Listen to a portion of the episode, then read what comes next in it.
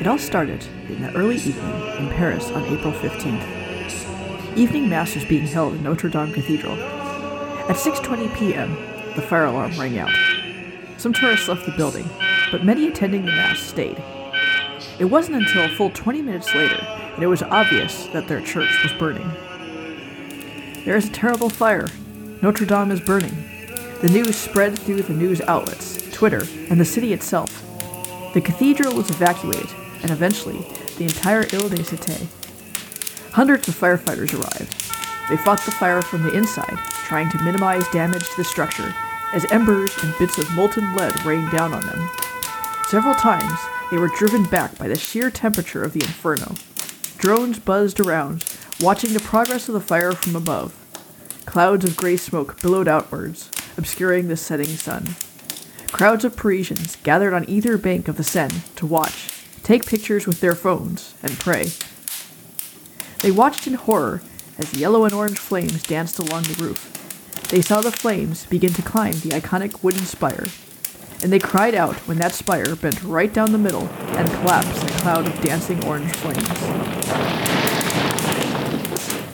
As night fell, the cathedral glowed an eerie orange, flames setting the windows of the church aglow. Their church was burning. Could it be saved? Were the relics and the artwork destroyed? In that moment, the spire collapsed. Many had the same thought. Our beloved cathedral would never be the same. This is Spark Dialogue Podcast. You can find us at sparkdialogue.com, on Facebook and Twitter, or wherever you find your podcasts. Spark Dialogue tells the stories of science and technology and how they relate to our society, history, culture, art, religion, the future, and today, history, architecture, and firefighting technology. I'm your host, Elizabeth Fernandez. I want to take some time to share some brief, exciting news with you. Spark Dialogue is coming to Patreon. That means that you'll be able to help support the podcast and interact with it in ways that you haven't been able to before. Look for more information in the coming weeks at sparkdialogue.com, and we'll also tell you more information right here on the podcast.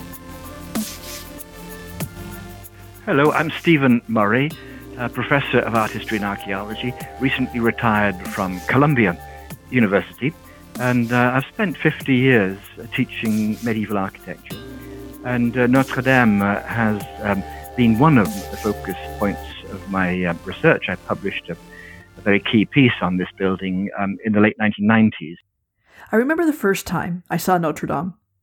I exited the metro and climbed the stairs to the surface. There it was, something that up until that point I had only seen in books and pictures. It was in front of me, a piece of living history, tourists and pigeons swarming around the square in front of it. Over the next several years, I was able to get to know the building quite well. I climbed to the top and heard the bells toll while overlooking Paris in the company of gargoyles. I attended service on Good Friday and saw the crown of thorns, housed in the cathedral and brought out only for viewing on certain occasions. And like so many people before me, I marveled at those incredible rose windows, catching the sunlight. How amazing those bright colors must have looked to people hundreds of years ago that stepped into that building to admire them just like I was today it's fixed in in our memories, isn't it? And um, what what does Notre Dame look like? It, it, looks like itself. It looks like our memory images, and most of us um, can remember. Um, I think I was 14 years old when I first uh, went to, to Paris, and I was growing up in the grimy, grey Midlands of England. Uh, in the in the years after World War II, it was not terribly bright and cheerful over there, you know. And uh, suddenly you come to the City of Lights. My gosh, it's uh, uh, it's transformative. And there's this this cathedral that we all have this image in our mind of having seen it at some similar point. And um, it's the good news is the, the kind of outpouring of love of that building all across the world. I, am on the board of uh, the directors of the Friends of Notre Dame, and uh, we've been fundraising for a while. And the fundraising has not been all that um, easy, but now the money is gushing. Um, uh, and uh, th- that building has needed a really not not a light fix up, but a radical fix up for quite a long time. And it looks like it will finally get it, but I wish it was for not for this reason. When we look at Notre Dame with its two towers, vaulted ceilings, and flying buttresses, why was it built the way it was? That is the most wonderful question. Why was it built the way it was? Uh, we tend to take large, imposing buildings for granted. We look at it and we say, this is a Gothic cathedral. This is the way cathedrals look. They all look like that. And the questions um, tend to stop right there. And um, uh, it, it is far more exciting than that. In the 50 years of teaching I've mentioned, I've spent that time trying to persuade students to challenge that authority, to ask questions, never take a building uh, for granted. The first thing that one needs to say about Notre Dame, as you think about it in the context of the 12th century, is that it was extraordinary. This was not a normal building. It was way out of line with what was being done um, in the north. It's the first building to go beyond 100 feet uh, in northern Europe. And um, what was necessary to make that vision work were a series of technical tricks, the first of which um, we know very little about. But you can suppose that this very imposing building must rest on enormous foundations. Uh, on the Ile de la Cité, there, there's an alluvial uh, overlay. In fact, a lot of it is fill. And uh, I don't know how deep they must have gone down to make um, the, the, structure safe. Uh, secondly, uh, they went for a new vision of architectural structure, which, in a sense, pushed the muscles of the building, pushed the, the, the, the critical structural supporting elements from the inside to the outside. Traditionally, uh, a basilica, that's to say a longitudinal church, had an arcade, a line of supports that supported the main roof, and the arcade supported the weight of the main roof. At Notre Dame, on the other hand, they created a series of exterior, I want to call them pylons, um, uh, struts, uh, rectangular supports. They're deep, six meters or so projecting out. They must have very deep foundations. And these exterior supports, not the main arcade, but the exterior supports flanking the building, uh, go up and they launch flying buttresses um, towards the main body of the building. And the weight of the upper superstructure is supported not just on the main arcade, as a traditional, traditional building would, but uh, by these flying buttresses that carry the weight of the building from the inside to the outside. When it was built, it took the elements of cathedrals already in existence. But then its builders did something extraordinary. They went beyond what was already known and made something new, a revolutionary new style of Gothic architecture. In the 12th century, Paris was becoming um, a center of political power. In, in, fact, it was becoming a capital city. And it didn't happen all at once. Uh, and uh, we could argue that the um, clergy of the Cathedral of Notre Dame uh, were aware of the fact that once again Paris, the future of Paris, was uh, as of the center of the universe, the greatest uh, city in the north, cultural capital of the world, as it was, of the northern world, that is. And they deliberately wanted to create a building that was not like the other ones. And in order to do that, they reached beyond the normal domain, the normal area of architectural production in the north. And they looked to the greatest building of Christendom. And they attempted to mimic aspects of the great church of St. Peter's in Rome. That's the old St. Peter's, not the current uh, church, which is, is a, Baroque structure. Uh, they wanted to, to match this incredible building um, in, in, terms of its height. So St. Peter's, um, the roof is 100 feet above the pavement. Notre Dame is shooting towards 100 feet above the pavement, but also double aisles. This is not just any church. Any church will have a single corridor of space on each side. That's the side aisle. St. Peter's had two, and Notre Dame has two. Similarly, the east end of Notre Dame in the continuous sweep, the continuous rounded sweep with a passage or ambulatory uh, curving around there, um, reaches back to Roman uh, prototypes. And um, the previous great basilica on the site of Notre Dame was the church of Saint Etienne, St. Stephen, which had been founded by the king Childebert, um, uh, who was king um, in the early 6th century. It mimicked Italian architecture similar to the basilicas of Ravenna or Rome. And this was the church that was going to be replaced. So it is a wooden roof basilica, tall, spacious, airy, bright. And the builders of Notre Dame, the cathedral that we know, were perfectly aware of this old structure and they wanted to pick up parts of it and mimic it. but they wanted a, a, a, a, masonry canopy over the top for the reasons we've discussed. The masonry vaults add uh, fireproofing, but above all, they were prestigious. They made the building very special. And in order to do this, in other words, to combine the spaciousness and brightness of St. Peter's in Rome with a totally vaulted building at the height of, of 100 feet above the pavement, they had to come up with some pretty um, innovative tricks. And these are the ones I've described to you. Uh, I haven't mentioned the pointed arch, which of course is a critical part of the Gothic vocabulary, which is structurally much more efficient than the old round arch. So pointed arches, flying buttresses, really good uh, foundations. Th- these are the elements that make this building special. And when you ask, what, why does it look the way it does? What does it look like? Notre Dame of Paris looks like a Gothic cathedral. We've all seen a Gothic cathedral. It looks like one, doesn't it? And we can say that because scattered all across France are other buildings that look like Notre Dame. But the important thing to say is that this was the first. Uh, so this isn't just any old building. Uh, this is the one that set the trend for very tall buildings with these special tricks and some of the particular features that we've described. Um, so this is the first, anticipating the fact that um, Paris was in the throes of becoming the capital city, and in a sense, looking back to the glories of Paris as it had been first as a Christian capital under the kings that had, uh, brought Christianity to the north. These are the Merovingian kings, King Clovis and King Childebert.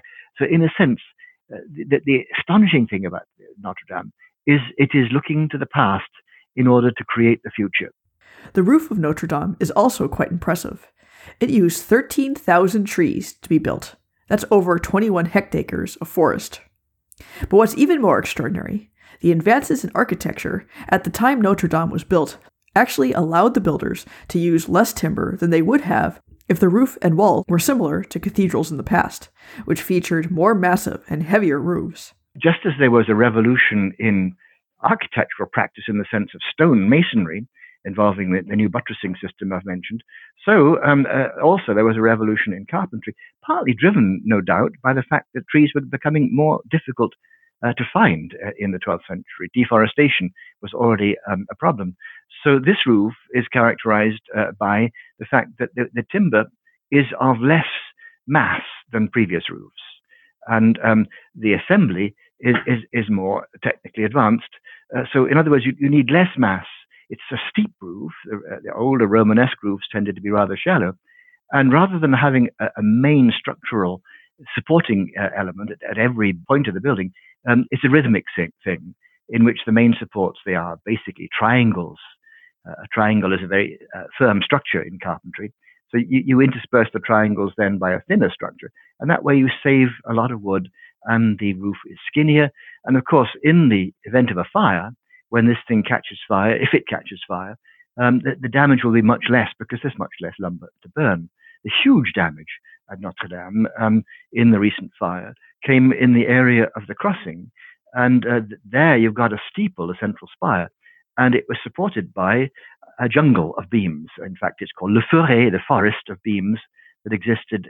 These are diagonal braces of considerable dimension and uh, these are what really blazed and uh, brought down the crossing vault. I know that regarding the roof and the fire, um, another characteristic of the ceiling of Notre Dame is that it's vaulted, which means that these vaults help the ceiling to be fireproof and in the case of a fire would protect the main part of the church. And I know I saw pictures where the main part of the ceiling is intact, but where the spire was, that's a, that is where it's collapsed. So did the vaults help protect the cathedral in this case? That's a terrific point, and it's one of the critical aspects of what Gothic architecture was invented to do. Uh, we have um, a wonderful account of a 12th century fire at Canterbury Cathedral in uh, 1174. The old roof caught fire and burned. And there you did not have vaults in the old cathedral at Canterbury. It was a wooden structure uh, that had a, um, a coffering on the inside, a continuous skin of painted wood, and made of massive chunks of wood, massive beams of wood. And Gervase, the chronicler, Gervase of Canterbury, tells us that this thing caught fire and it collapsed blazing uh, into the interior of the structure and there it blazed for long enough to scorch uh, the stone of the main supports. Stone is, is, thought to be inflammable, but of course it's not. You, you can get stone so hot that um, uh, it becomes like powdery, um, it, it, becomes reddened and starts to crack, and it, the, the supports are no longer going to be effective. So uh, fires were a common hazard in medieval architecture, just as fires are common in California. The problem is that the houses are too close to the, the, the, the woods and the forests in California. Forests were, um, uh, roof fires were a normal phenomenon in medieval buildings. And uh, one of the points of Gothic was to protect the inside of the building uh, from the uh, fire. And it was pretty effective. The, the building has not been adequately photographed inside yet. Looks like there are three big holes. Some beams came through, but they were kind of skinny, thin, and the firemen were able to control them. Uh, did it work? It, it, worked pretty well. The vaults are, masonry, of course. They're composed of, of transverse arches and diagonal ribs. And between these main structural elements, there are skins of stone, relatively thin. Uh, they're sometimes called severies or webs. They're made up of individual semi-cut, semi-shaped stones. And then on top of that, um, normally um, a layer of mortar is put. I've not been up above the vaults at Notre Dame for a long time. I've forgotten how much mortar is up there, but uh, the mortar would certainly protect the stone from damage. The, the danger at Notre Dame um, is that the, the, these uh, shell-like structures come down into deep pockets uh, at the sides, where, where the vaults spring away from the vertical. And all that water that was pumped up there through the hose pipes is going to settle into the pockets and saturate the, the um, uh, there's rubble and um, some ballast up there, and that's going to be enormously heavy. And if I were in charge of Notre Dame, I'd worry a lot uh, about that added weight up there. And certainly, you'd want to protect it as fast as you can from uh, additional rain um, damage. But uh, on the whole, um, uh, I have to say that the um, the Gothic system of fireproofing worked pretty well.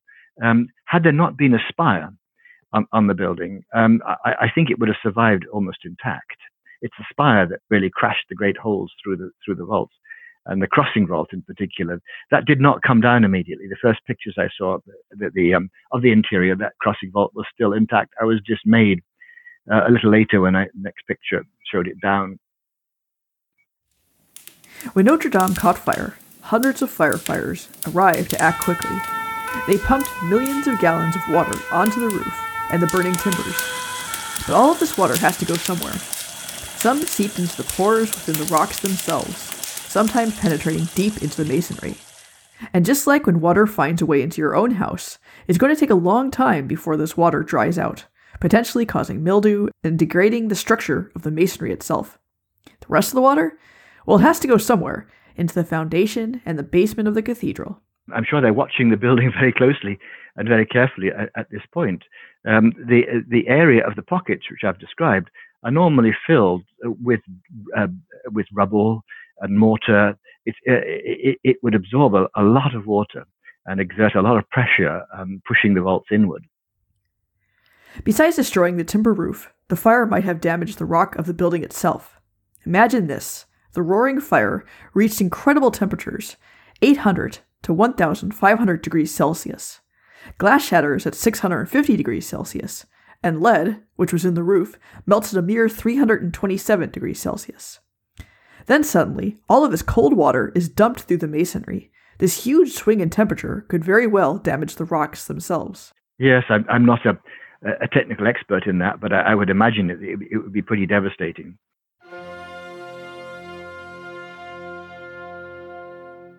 Notre Dame um, was a, a very a correct building in its verticality. As you know, Gothic cathedrals tend to begin to sag at a certain point in their life. Uh, Notre Dame has been fairly free of that characteristic sagging. But um, the, the, uh, the, wonderful thing about Notre Dame, and I, I referred to the, the, article I published on this building in the 1990s, the wonderful thing um, is that this was a building actually they got pretty much right uh, first time around. It had been believed the, the great flying buttresses that looked like oars sticking out around the boat of, of the cathedral, those great flying buttresses um, were there right from the start. Uh, previous scholarship, at least some of it, most of it, had argued those flying buttresses were a remedy to the fact that the building was not behaving itself, it was beginning to, to, to uh, deform and uh, forcing the builders to put up flying buttresses. Uh, I, I, was able to show uh, on a variety of grounds that the flyers were there right from the very start. And so this is what makes Notre Dame uh, such a very important building because such long reach flyers had never been employed before, as far as we know. We can say, I think, uh, with confidence, this was the first really big Gothic building, over 100 feet tall, that embodies all the basic tricks, techniques, strategies of Gothic architecture. What about what happened to the windows and the glass? Was the fire hot enough to damage them as well? At this distance, um, it's very hard to, to, give a precise answer to that. At first, the reports were coming that the glass had all been lost, but uh, the photographs clearly show the opposite. Um, uh, the windows seem to be up. Uh, I've heard reports that the three great rose windows are still there. Um, I believe that, that they are at this point putting props and stays and braces to prevent the transept roses from falling out because they were pretty fragile um, even before the fire. And uh, I, I believe that a good deal of the glass, probably most of the glass, has survived. While fires in cathedrals like this may seem rare, it pays to remember that these buildings live long, long lives, much longer than the human lifetime. And over hundreds of years, dramatic events do happen. In the past, when cathedrals caught fire, they were often rebuilt, Builders used modern technology of the day, new styles and developments.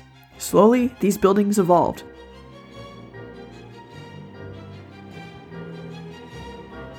Uh, how does this fire compare with other cathedral fires? Uh, the ones I'm familiar with were Reims Cathedral burned at the end of World War One. Uh, the vaults were punctured also, and the building was, was, was damaged. Uh, it was put back using um, high tech method of the time, which was reinforced concrete. Interestingly, it was paid for by Mr. Rockefeller. Uh, Chartres Cathedral roof burned in um, 1834. Uh, it was built back using high-tech methods of the time, uh, which were cast iron. Um, Saint Denis, the great basilica of St. Denis, just north of Paris, that roof, I, I don't think it burned. Um, it was dismantled in the Revolution. For years, Saint Denis had no roof. Uh, that roof was built back. Um, it's a metallic roof. I believe it's iron and, and partly copper. Uh, so those are all precedents for cathedral roofs burning. Um, York Minster roof burned.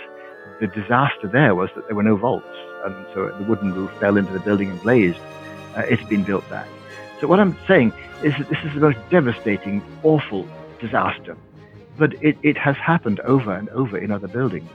And in the end, um, it's uh, uh, will it be five years down the road? Um, it will. It, it, will be fixed.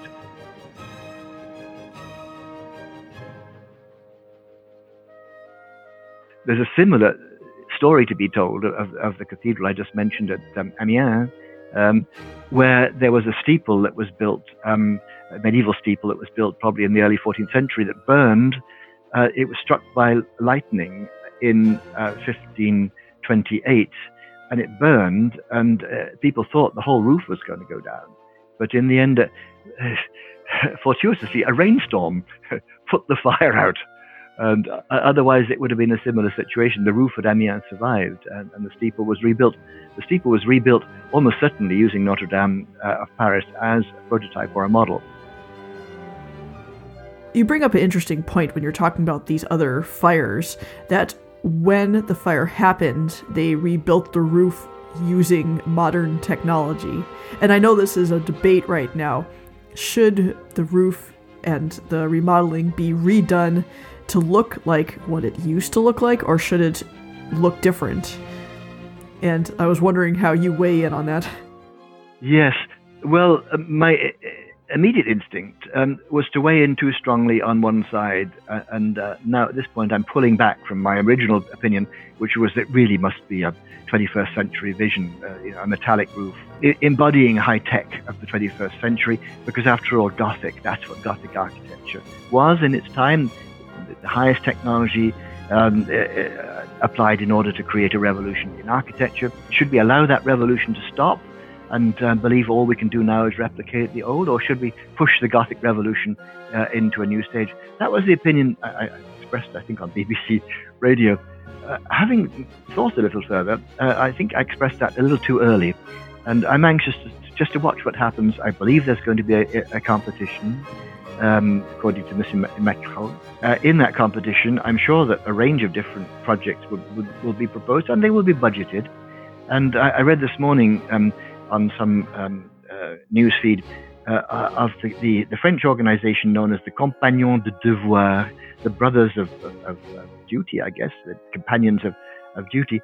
Um, these are craftsmen, uh, craftspeople uh, trained um, from, throughout their life in, in, traditional techniques of carpentry and masonry and so on. And apparently there are hundreds of them. And um, I'm sure that their position will be expressed in the entries for the new competition. So at this point, I think we should look at both sides. I don't know where they'd find enough oak trees. It would take hundreds and hundreds, and um, very large ones. The span of that uh, main vessel at Notre Dame is 50 feet. Uh, that's huge oak trees are necessary and of considerable dimension. Where are you going to find those trees? Should we be cutting down forests at this point? Um, so I, I, go back and forth on this. Uh, if I could return to my original position, of three cheers for the 21st century. Um, uh, St. John the Divine had a competition back, I think, in the 1990s uh, for finishing the central part of the building. And the winning entry was Santiago Calatrava. And um, he is an architect that is brilliant at creating a Gothic look in modern materials. And uh, it, it, had to do with the idea of, of breaking open the middle of, of um, St. John the Divine to a great shaft of light, which was the original vision. So it's an exciting moment. Uh, again, I have to say at the beginning of this debate, I was very optimistic um, that this challenge would bring us all together. and uh, as time goes on, I realize we're in the 21st century and we're not together. And already in France, uh, you, you, know that um, the Gilets jaunes, the yellow jackets, the protesters in the streets of Paris are protesting uh, about the immediate promise of a billion euros or so to fix this when their own cause is unanswered. So all that has to be dealt with, and so it's not going to be as straightforward uh, as straightforward as at first uh, perhaps I'd, I'd, I'd hoped. Another question is whether, or I mean, we talked about this at the beginning of the podcast, whether or not the masonry itself, after going through this extreme fire, the extreme temperature changes, the water being poured on it, if it's even strong enough to hold up a roof. Yes, you know, if I were the architect in charge of this building, um, I would be inclined very quickly to get critical elements of the building uh, supported. I don't know if it be wooden formwork. It always used was in the Middle Ages. You, you could quickly put up improvise uh, wooden formwork that would fit closely under your arches and under your flying buttresses uh, that would immediately relieve them of any threat of collapse. Having got these things up, um, you then can conduct careful testing in the vaulting, it's going to be necessary to build such formwork in, or, in order to reconstruct. There are three major areas where the vaults have crashed. And um, in two of those areas, in the nave and in the north transept, you can certainly use the existing masonry as a model. On the other hand, the crossing vault is all gone. And so they're going to have to, uh, to build a, a great supporting form or scaffold or uh, something to support the, the, reconstruction of that, and then the stones will be put into place on top of that formwork. Stephen and his late student Andrew Tallon were involved in another form of technology that is very important in understanding architecture of Notre Dame and may even help in its rebuilding. They performed laser scans of cathedrals all over Europe, including Notre Dame. To do this, they place scanners on top of tripods in several locations inside the cathedrals. These scanners send laser beams to sweep over every surface and measure the exact time it takes for the laser pulse to return. This is sort of like how bats find their food using echolocation, except instead of lasers, bats use sound waves. The result of this laser mapping is a remarkably accurate three dimensional map of every surface of the cathedral. I launched laser scanning as a technique um, to explore the structure of Gothic cathedrals uh, way back in 2001, working with the um, uh, computer scientists at Columbia and with a device that was invented in California. Uh, it was called a Cyrax scanner. And at that time, Beauvais Cathedral was going through intense structural difficulties.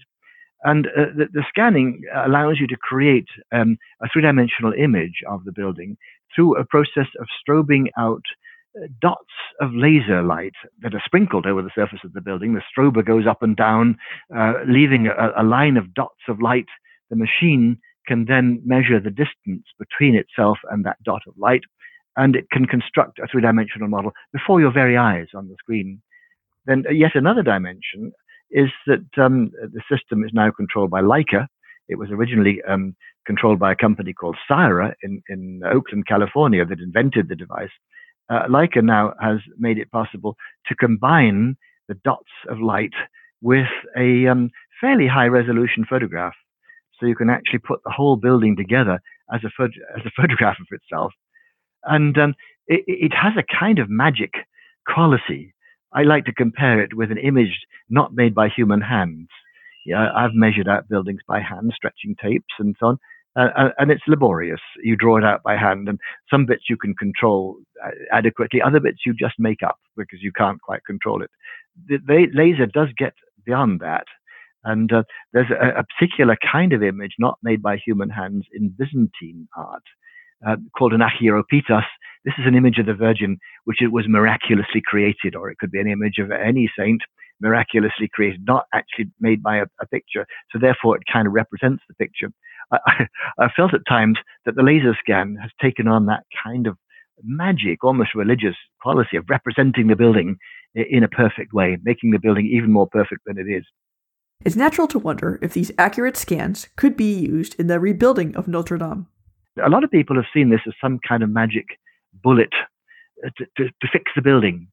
And uh, again, uh, in, in the two weeks that have almost two weeks that have elapsed, my first position was I think it's going to be of limited use as a means of fixing the building. Uh, Notre Dame was completely scanned uh, by my former student, um, Andrew Tallon, who went on to be a professor at Vassar College. And um, in a, several days or week or, so of work, uh, scanned the entirety of the cathedral, moving the scanner up into the galleries, up into the vault, and he has the most complete scan um, that exists, I believe. This, I think, will be useful in possibly two ways. First of all, you could compare uh, the scan that was taken um, in 2000 and, between 2010 and 2015 with one that will be conducted now um, uh, after the fire. This way, you can see exactly if the building is shifted, if it's deformed, if piers are leaning outwards. Uh, I think that would be very useful. Secondly, the, the scan would allow you to reconstruct the curvature, the exact form of the vault, especially the crossing vault, which is entirely collapsed. And in, in terms of planning the wooden formwork I've described, uh, this could be quite useful. And you could say the scan will be useful in, in, in reconfiguring the form of the roof. But uh, my opinion um, veers towards the idea that the new roof should not necessarily feel it has to completely mimic uh, the old one. Should they decide to mimic the old one in wood, then the scan would be extraordinarily useful. That's actually a great point to see how it's changed before and after the fire. So, in order to know that, how precise is the laser scanning? Oh, it's amazingly precise, fractions of a, of a millimeter precise. And it, it, the technology, uh, as I say, I was in the first generation. I, I, was probably too early with it back in 2001. It was at that point a bit clumsy. The machines have been miniaturized, the scanners, the software has been streamlined. It gets to be more and more just the kind of common or garden tool of the architect uh, uh, in charge of restoring historic buildings. Not only are these scans amazing in their own right, they can help reveal if Notre Dame has any hidden weaknesses that would be invisible to the naked eye. Doing a scan after the fire and comparing it to the previous scans may reveal if the masonry has changed, is bowed, or is otherwise deformed. A laser scan done now uh, would uh, reveal any deformations, and you would address those deformations. Certainly, yeah. I, as I understand it, indirectly, I've heard that that's one reason why the French authorities are interested in uh, the older laser scans that um, Andrew Tallon did.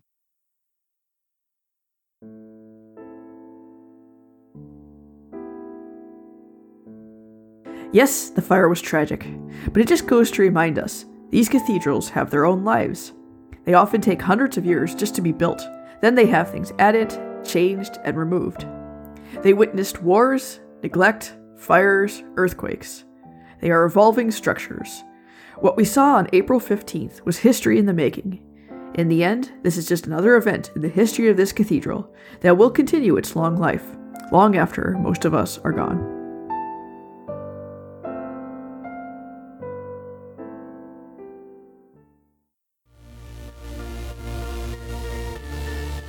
Spark Dialogue Podcast is produced by me, Elizabeth Fernandez.